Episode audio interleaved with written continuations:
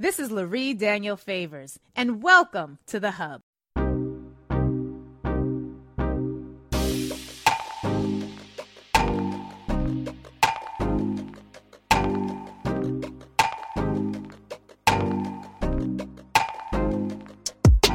Joining me right now is Taylor Austin. She is with Moms Rising, a campaign manager for Moms Rising Moms Rising's workplace justice campaigns. Her professional background is in reproductive health care and the protection of reproductive rights through grassroots organizing, public education, and legislative change within the state of Pennsylvania. And she, as a black woman living in the United States, is very grateful to have opportunities to use her lived and professional experiences to positively impact women and families in her community. Taylor Austin, it's a pleasure to have you here. Thanks for joining us today.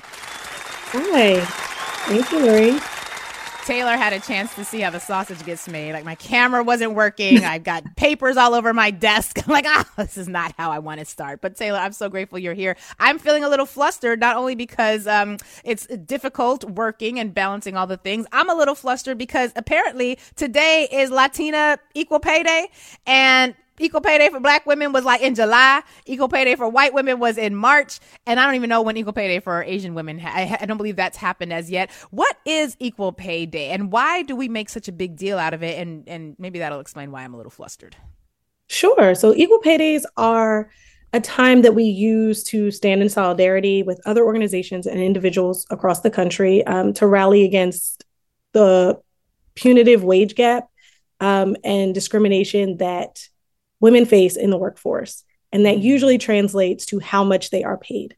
Um, and like you said, we've disaggregated that data. We are looking at when white, how much white women are making as compared to uh, white men, how much black women are making as compared to white men.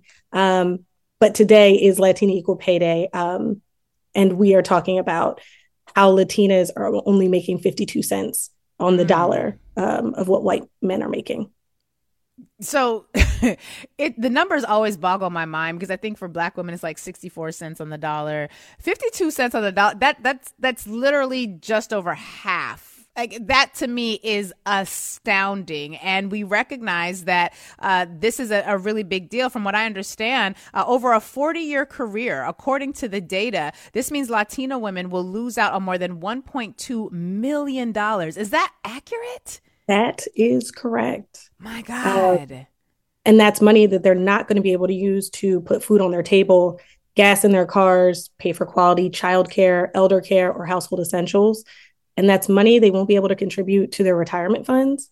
Mm-hmm. Um, there was a report recently that says that 65 uh, women ages 65 and older are um, in more poverty than white men of the same age, right? And this correlates to how much money mm-hmm. we have in the bank at the end of our worked career for retirement. And when yep. you're losing out on over a million dollars a year, I mean, a million dollars over the course of your lifetime, that's money that you can't save up for retirement. And so those people are either, those women are either working well past the time that they should have been retired, um, or they're having to lean on their families, which is causing other kinds of economic uh, issues. Sure. Sure. You, you know, one of the things I find really frustrating about this is that, again, we, we're sort of having this reframing of what affirmative action is. And now it is no longer race based affirmative action for non white people in colleges. And I keep saying, saying affirmative action, that's not, it is it, it takes an affirmative act to maintain this level of inequality. Like this doesn't just happen. Latinas didn't just wake up one day and be like, "Yeah, no, I'll take half." Like, sure, I, you half is what you offer. I'll take half. They didn't like black women didn't wake up one day and be like, "Yeah, I'll take I'll take two thirds." Sure, I'll, yeah, that's fine. These require intentional affirmative acts to maintain this level of of economic stratification. And so, affirmative action to me is not the two or three black people or Latino mm-hmm. people who made it over the obstacles. Affirmative action is the fact that so many white people, men and women included, benefit from a system that was triggered, literally structured for them to have access to benefits. That is affirmative action. Us, a few of us making it in spite of your best efforts, that to me is absolutely insane. And and I saw that another article uh, was talking about the fact that if these rates continue, if the trends as we see them now continue, it won't be until the year 20 I'm sorry, 2207, the year 2207, that Latinos would reach equal equity or pay equity with white men. What are we to make of the intentionality behind this policy? We can't outcome? afford for anyone to wait that long, right? Like mm. the work is happening now. Um, they need to be paid fairly now. Um, and I think we know that this is built on structural racism. It, it's baked into the the fabric of this this country, um, and it's structural racism, it's structural sexism, um, and then on top of that, moms in particular are facing um, even larger wage gaps uh, mm. because in this country, caregivers face addition, additional wage discrimination and barriers to employment. So, mm. Latina moms are just making 40 cents on the dollar to white dads. And so that has a huge impact wow. on not only that individual, but their family, the community, and the overall economy. Mm. Mm, mm, mm. It, it, I, what I, what troubles me a lot about this is that it takes these sorts of awareness moments for people to be, to not just be aware, because we all kind of inherently know it, but we're not necessarily organized to do anything about it. What, how is Moms Rising approaching this? One of the things I love about your organization is that y'all are an action driven organization. We gonna talk about it, yes, but y'all gonna be about it as well, and you're gonna be about it and talk about it in ways that are very inclusive. How is Moms Rising approaching this issue? Because it feels like we're we're talking structural inequities that require structural solutions. Yeah, of course. And we're going to hold Congress accountable to be about it as well. Um, so we have two pieces of um, legislation that are currently before Congress that would help close the wage gap, not only for Latinas, but all women, um, especially women of color and moms. Uh, the first is the Paycheck Fairness Act, and that mm-hmm. would modernize and strengthen the Equal Pay Act of 1963. So we have a piece of legislation already that says that men should be women should be paid equal to what men are paid for equal work. But what we really need is to hold drill on, hold down. On, hold on, hold on. I'm sorry. Hold on one second. One mm-hmm. second, One second. I forgot about this act. The Paycheck mm-hmm. Fairness Act Act modernizes and strengthens. What was the name of the act that it strengthens? Sure, the Equal Pay Act of 1963. Wait, so, so we in 1963 out. there was legislation like, so what did the Equal Pay Act do? Because why are we still here with the Latinas just now? Uh, as of this day, Equal Pay Day means uh, they would have had to work up until today to make the same amount of money that their white male counterparts made at the at Jan- December 31st of last year. What gaps were left with the Equal Pay Act of 1963? Sure. So the Equal Pay Act required that men and women in the same workplace be given equal pay for equal work, right? But it doesn't give us how to enforce that um, along for a long time, we were told we weren't allowed to talk about salary. Um, yep. and so, what the Paycheck Fairness Act does is it better combats pay discrimination uh, by protecting workers from retaliation for discussing their pay. So, your employer mm. can't come back to you and say, actually, you're going to get demoted because you were talking to so and so about how much you make. Mm. Um, and it also bans the use of prior salary history, which is used often to determine how much wow. you're going to make in your next position. Yeah. It also codifies pay collection data, which we need so that we can have this information, right? So that we can talk about what the numbers are in a broader sense.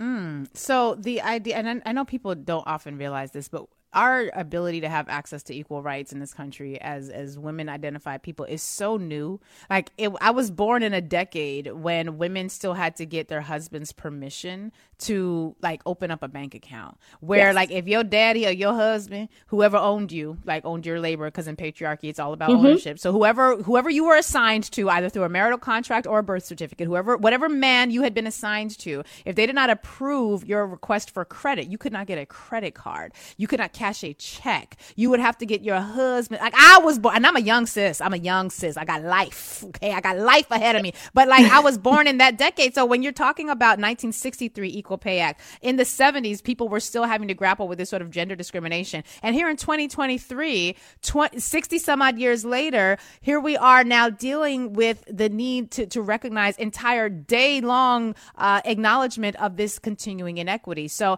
you said the Paycheck Fairness Act would combat pay pay discrimination and ban the use of prior salary as a baseline and as an effort to strengthen the Equal Pay Act. So that is currently pending before Congress? Correct. Okay. So then this audience could get on the phone right now. All your and, legislators. Mm, okay. So that's a power work assignment. Okay. The second piece of legislation that I wanted to talk about was the Raise Raise the Wage Act of 2023. So we've been talking about federal minimum wage for a long time, yes. right? Um, Currently, the federal minimum wage is seven dollars and twenty five cents. That's disgusting. And to put That's that what it was. Context, I, I, it wasn't much more than that when I was a little kid. And I uh, that's how much I was paid for my very first job 15 years ago. So, and mm. I worked in an ice cream shop. So mm. this hasn't changed. Wow. And while some municipalities and some states are changing their laws, the current federal minimum wage is 725. So the Raise the Wage Act of 2023 would aim to raise the federal minimum minimum wage to $17 an hour over the course of 4 years. So by 2028, they would do it in increments. Mm. And this bill would eliminate an hour? Yes, $17 an hour. Okay. I have follow-up questions. Go ahead. Mm-hmm. And it would eliminate uh, sub minimum wage wages for tipped workers, so like restaurant workers, uh, workers with disabilities, and youth workers. And it would ensure that there would be equal pay for all of those folks covered by the Fair Labor Standards Act. Mm. Now, do we know does this act tie the minimum wage to inflation or do, they tie it to any other index so that we won't have to come back and pass another round of legislation in another couple of decades when it's stuck at $17 an hour or, or is this going to be one of those we did it don't bother us again for a while uh, unfortunately, I I don't have the the full answer to that right now, but but seventeen dollars an hour is still in the time that we are in now. Mm-hmm. Uh, that's still hard to raise a family on that. Yeah. Right. So now. So, because I'm about to calculate these numbers, you could still be poor at seventeen dollars an hour. I remember calculating it like when I was in when we were looking at the uh, fight for fifteen, and there was an effort to calculate. It was like, oh, fifteen dollars is going to be great. I was like, you're still poor. Like if you're working fifteen dollars an hour, forty hours a week, you still gonna need a side hustle. Like you're gonna need something else. You're still poor. You certainly can't cover housing and childcare. So, you know, so there's that.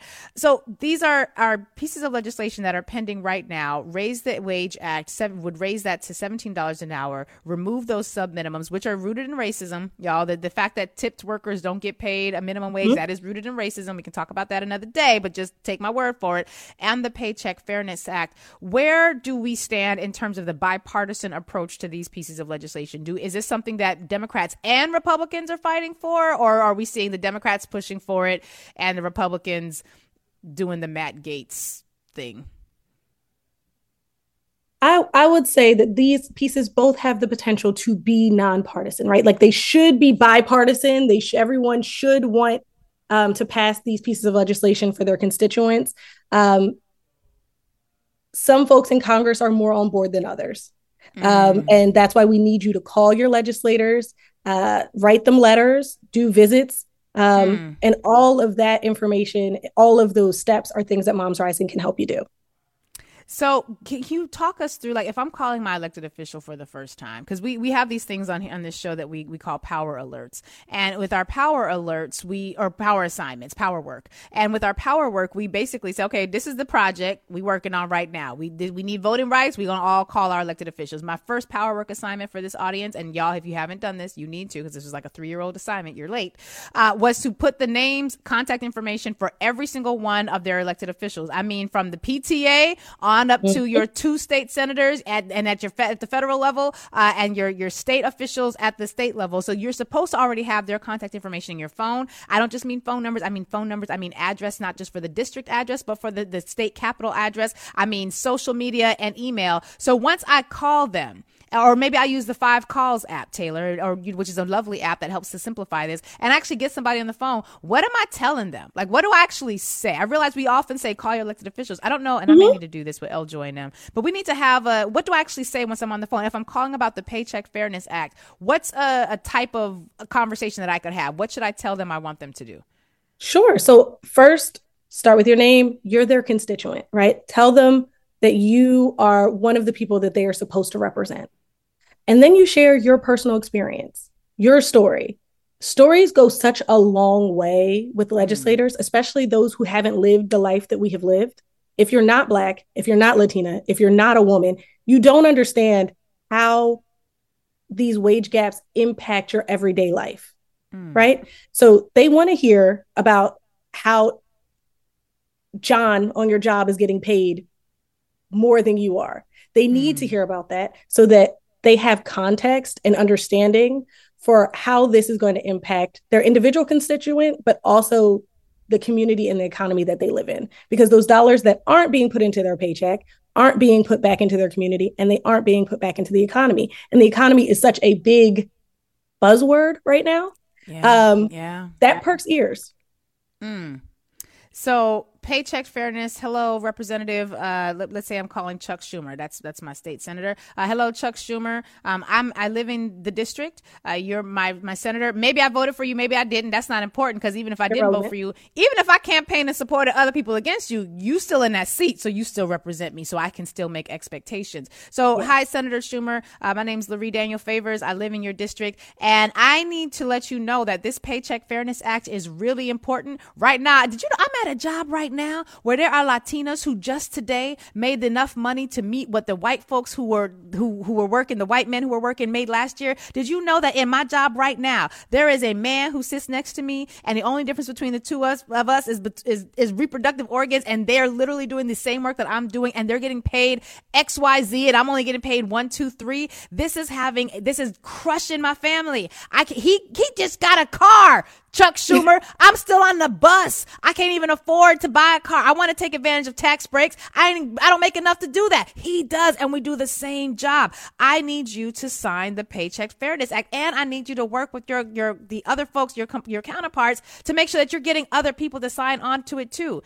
How would that go, Taylor? Austin? That's it. We can record this and just send it off to him now. I, I get a feeling Chuck Schumer's on the right side of this issue.